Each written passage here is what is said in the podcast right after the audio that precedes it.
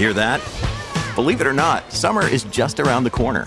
Luckily, Armor All, America's most trusted auto appearance brand, has what your car needs to get that perfect summer shine.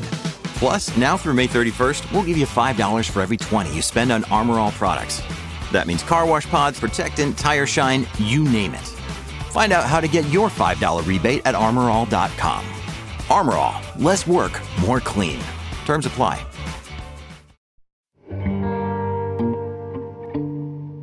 There's the wins and the losses, which, you know, always take on, I guess, an outsized life of their own when you're writing about them. But then you see a story like this and you realize it's really not that important.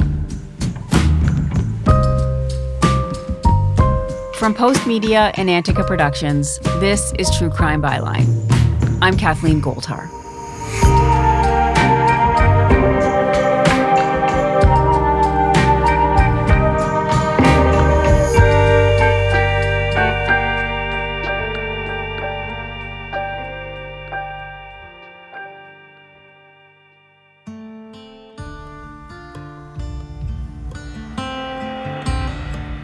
In the weeks leading up to April 6th, 2018, Kevin Mitchell wrote the kind of stories he'd always written as a sports reporter for the Saskatoon StarPhoenix. In January, an article about a 54 year old woman winning a provincial curling tournament. A few weeks later, a column on a Moose Jaw bobsledder who'd made the Olympic squad. And he'd been closely following the lacrosse team, the Saskatchewan Rush, who were undefeated in their first few games of the season. But then on April 6th, a bus carrying the Humboldt Broncos junior hockey team was driving to a playoff game when it collided with a semi truck. 16 people died, and 13 more were badly injured. Many of them just teenagers. Kevin would spend months driving back and forth from Saskatoon to Humboldt and over the next year, he'd write more than 40 stories about the aftermath of the crash, eventually earning him Journalist of the Year at the 2018 National Newspaper Awards.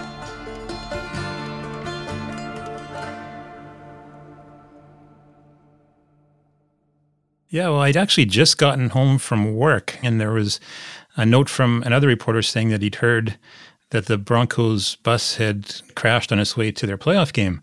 I didn't think too much of it at the time. You know, uh, you know, you think maybe it was some kind of fender bender or something that's going to delay the game. But as the evening wore on, things just seemed to get worse and worse. I made some quick calls to the office and ended up driving back into the StarPhoenix. And we had a meeting in there. How are we going to handle this? And by that time, we are already hearing that people were dead. And this is when I, you kind of realized that this was going to be really, really bad. And so from there, I ended up driving to Humboldt that night just to see what I would find there. And by that point, news was spreading pretty quickly, not just in the province, but across the country. You know, and I, I knew this was going to change a lot of lives. You could just tell right in the moment.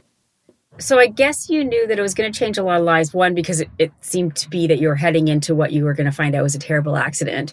But also, you really did have a sense of what this hockey team meant for the social fabric of the town, too, didn't you? I mean, they kind of had a special place there. They do, yeah. I mean, you know, Saskatchewan loves its hockey and its junior hockey teams.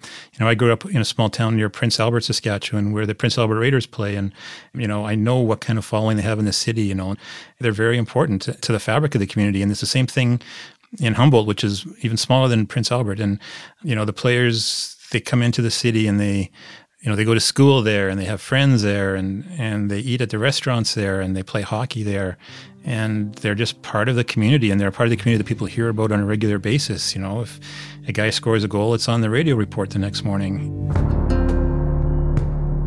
it was actually just shortly before the crash. There was a big blizzard, which happens quite often in rural Saskatchewan, that had blanketed Humboldt. And so the coach told the players you know, that instead of practicing that day, they were going to shovel snow. And so they sent out an alert to people in the community. They just said, um, please contact the Broncos office and we'll send players out to shovel. And that's what the players did. And I talked to some of them about it later on, you know, a few months later after the crash. And they said it meant a lot to them to see that hockey was not always the most important thing. You know, helping your community was also pretty important, and it gave them a different look at being a hockey player in a community like that. And uh, so I kind of knew as I was driving in, you know, that this was going to be something that would shake up not just, you know, most importantly, the families and, and, and the people involved, but just the community as a whole was going to really suffer from this. What do we know about the crash itself? Yeah, well, the Broncos were going to a playoff game in Nipawin, and as they were approaching an intersection, there was a semi driver coming down the other road that intersected with the highway the Broncos were on. He did not stop at all, but he just basically missed all the warning signs ahead of him saying there was a stop sign up ahead. He was distracted, he didn't see them, and he just drove right through that intersection. The Broncos bus driver didn't have any time to react and suddenly you end up with uh, you know this semi truck and this bus in a ditch and and the bus is ripped open and, and it was yeah it was just a horrible awful thing. When you see pictures of the crash site you're amazed that anybody can survive it you know and yet quite a few of the players did with varying degrees of injury but unfortunately, it took a lot of lives as well. And it wasn't just players on that bus who died; it was coaches and you know the team's athletic therapist died, and and the radio guy died. And you hear these people's stories, and it just breaks your heart to think that this is how it ended for them.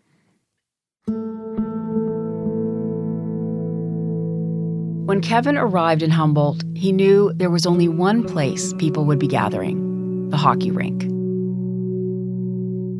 So by the time I got there, they'd already set up signs and they had food already set up there for people. You know, I talked to the mayor. He said the first place he thought of going when he got to Humboldt was also the hockey arena. And he said he got there and he just saw people sitting in the stands, nobody on the ice, nothing going on, people just sitting there because they didn't know what else to do. They just sat in the stands and stared at the ice surface.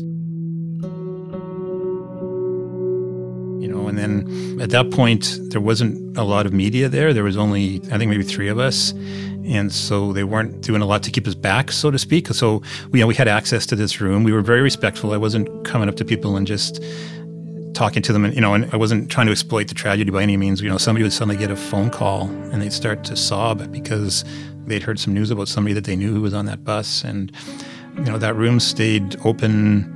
I was there till 2 a.m. and that room stayed open after that. Anybody who wanted to stay there for as long as they wanted to stay there, they were welcome there. And it was a strange place to be, and it was a, a very somber place to be, but there was also some laughter from time to time. You know, people tried to inject levity into the situation or tell a story about somebody on that bus, you know, and it was just this community that got together and did the best it could under almost impossible circumstances. And they were there for each other, and it was neat to see that, but it was also hard to see it too because you know you knew what was going through everybody's heads and they were all experiencing the same kind of grief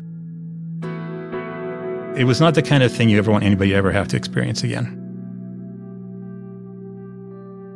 In the hours following the crash, there was very little information coming out.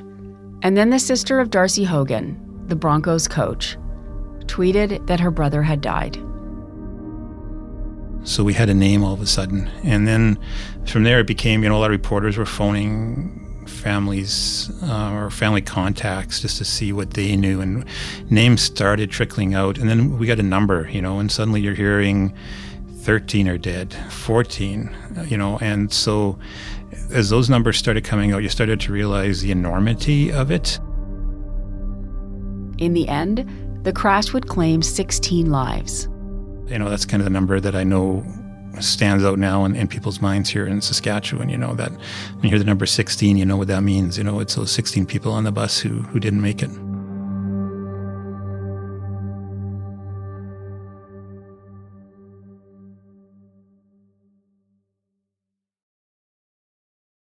So you you were you are you were a sports reporter.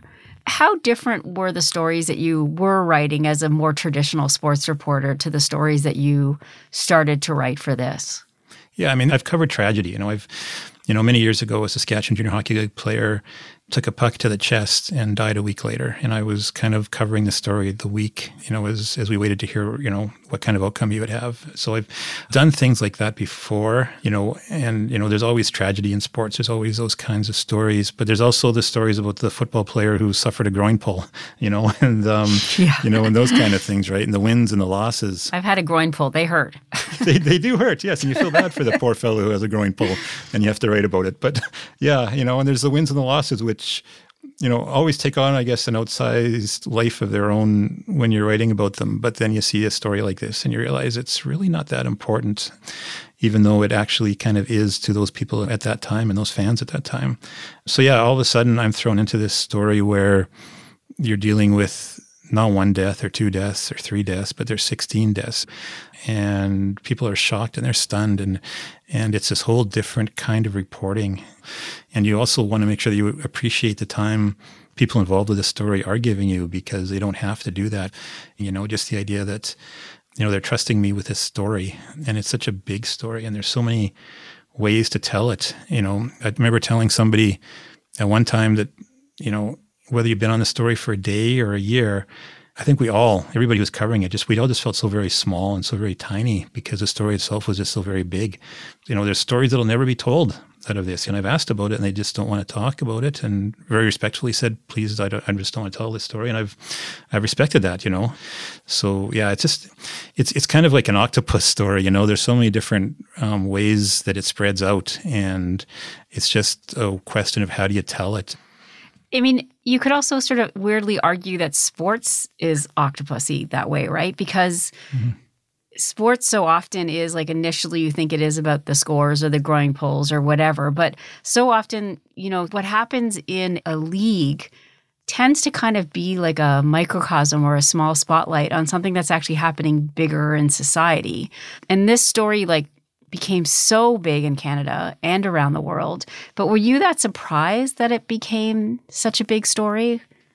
I think it hit me that weekend how big it was when I was getting calls. I got a call from like a radio station in England, you know, the night of the crash. And that was when I realized, oh, wait a minute, this is not a local story. you know, this is much bigger than that.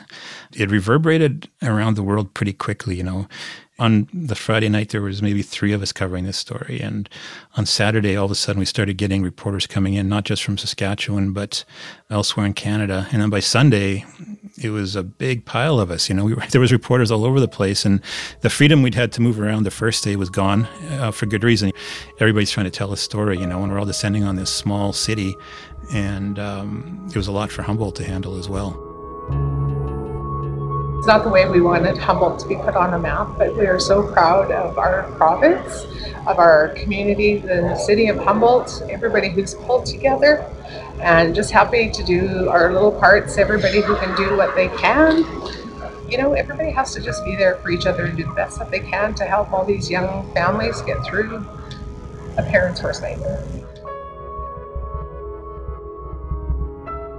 Across the country, Canadians responded to the tragedy by putting hockey sticks out on their porches. You know, I saw that breaking out, I think, that weekend.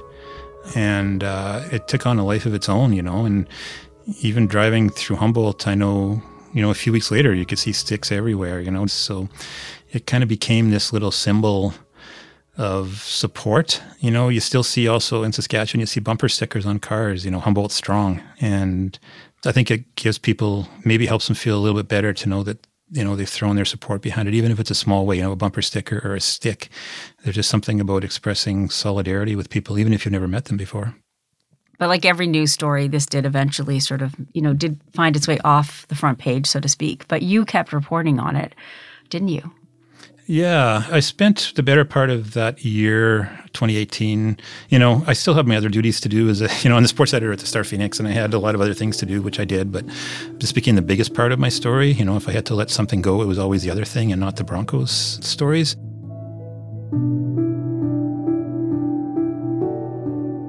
And then after that, I'll do the anniversary stories still. And there's other stories that come up sometimes a park in Humboldt that's been turned into kind of a memorial for the players. You know, I did a story on that this summer and things like that. I think those are still very important stories to tell. And so, yeah, I'm still keeping my hand in it, but it's definitely not as intensive as it was that first year. And I think we also need to give family space. You know, there comes a time where, for their sake, I think you need to pull back and just let them, you know, go on with their lives. And, and I've always been kind of even when I was in the middle of you know doing all the reporting, there's always that thing in the back of my mind. You know, when do I pull back and just give these families their own space again? You know, as, as respectful as we are, and as much as we try to give them their space and privacy, you know, at some point, you know, when do we just stop with all the stories? And that that was a thing I had to think about, and our, my editors had to think about as we were going through this too. Do you think you made the right call, or do you think there were times that you let the drive to a story uh, go too far?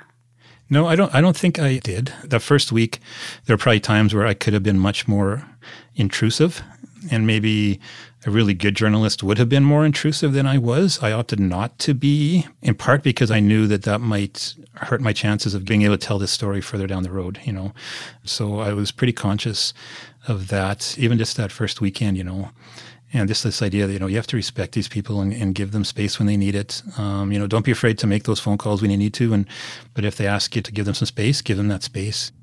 Well, I think that's maybe what makes you a really good reporter.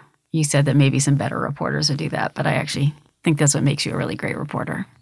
I, I hope so. You know, I mean, it's it's that whole thing where yeah, maybe I could have got something really splashy that first night, but I'm happy with the story I told that first night. You know, it was very raw, but it didn't. I don't think it crossed any lines, and I think it also just told the tale of this city that was suddenly thrown into grief.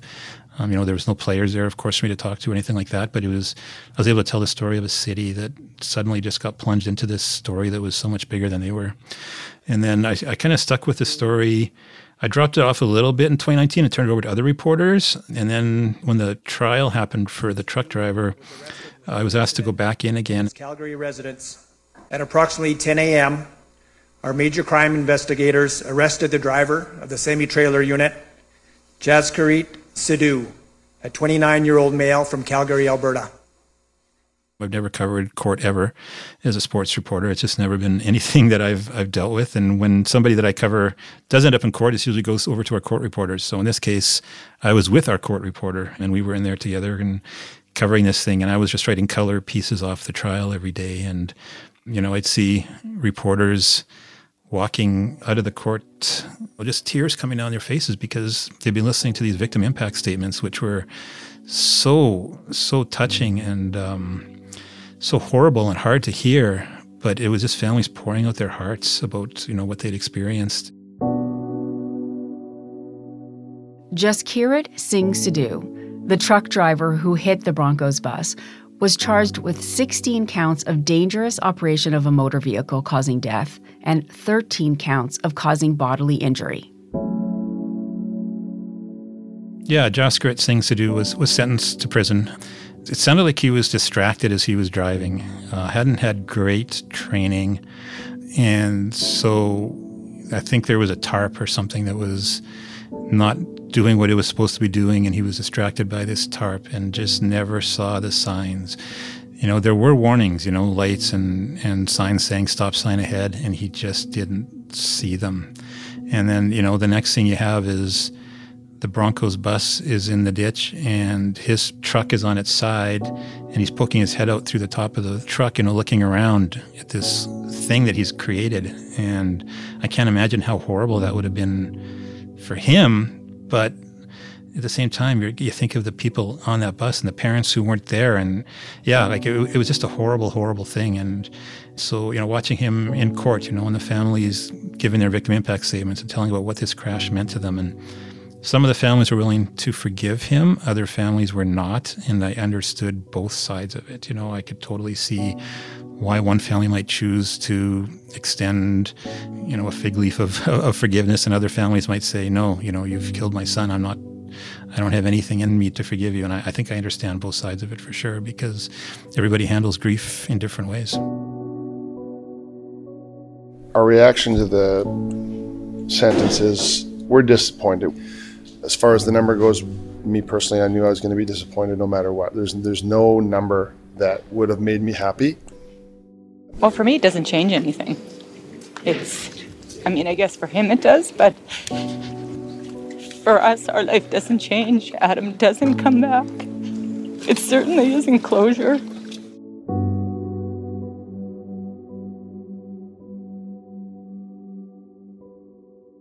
You know, he's just a normal guy, you know, just a guy driving a truck. He didn't mean for it to happen. He shouldn't have been in that truck that day. He should have had better training. He should have been paying attention to the road. He did so many things that were wrong, but you know, his life is never going to be the same. Mr. Sidhu advised me, I don't want to make things any worse. I can't make things any better, but I certainly don't want to make them worse by having a trial. He wanted the families to know that he's devastated by uh, the grief that he's caused them. And uh, he's overwhelmed by the expressions of sympathy uh, and kindness that some of the families and players have uh, expressed to him, in spite of the fact that their grief is entirely his fault.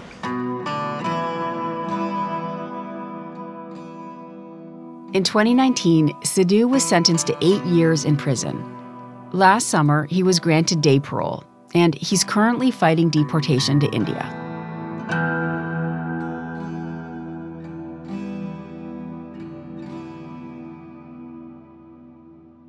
There was so much tragedy in this, but you also mentioned a couple of times that there were uplifting things that happened.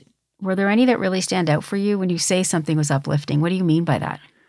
Yeah, it's it's hard to quantify because everything is dominated by the fact that 16 people died and 13 people were injured, you know, and nothing's going to change that. So we talk about, you know, the good things that have come out of it, we have to keep in mind that, you know, what happened itself was was just absolutely, you know, terrible and hopefully, you know, we don't see any other hockey team or other community going through this ever again, but you know, there's families who have done things, used the platforms they've been given to do good work. You know, Dayna Brons from Mother Carol has become very involved in the blood donation movement because Dayna, who was the team's athletic therapist, before she died, she'd gotten quite involved in, in donating blood. You know, it was something she did on the regular, and her mother wants to keep that alive. Almost all the families have different causes that they've gotten involved with. You know, Caleb Dahlgren, who suffered severe brain damage in the crash. You know, he wrote a best-selling book this year. You know, he's done a lot of you know inspirational talking to people. He's, he's just got this personality that's just suited for it. That's a guy who's used his platform to try to you know to try to do good. You know, and you just see those stories all over. Just these things that would not have happened if this hadn't happened. You know, um, but I know the families would obviously still rather have those boys and you know none, none of these things are going to bring these these kids back how does this live with you today it's hard i've gotten to know a lot of these people and you can kind of see close up what grief does to people and there's so many different reactions to it and so many ways that it impacts people and it's hurt me it's hurt me a lot to be in the middle of this you know and on, i mean i was writing it as i was covering it you know i had to write it as an outsider I'm the observer, I'm supposed to be, you know, dispassionate and just kind of writing what I see. You know, I was not a part of the story. I was just a person who was telling the story. And so I had my reporter hat on where I'd try to stay emotionally distant as much as I could.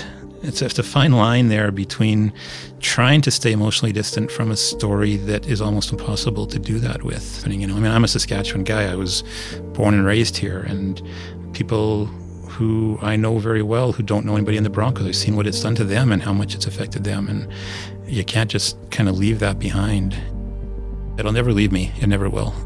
But life goes on and you know I have other things to report on now and other stories to tell and I'm doing that while also keeping in mind that there's also still stories of these Broncos that I think will still need to be told in the years to come and I'm quite happy to tell those stories as they come up.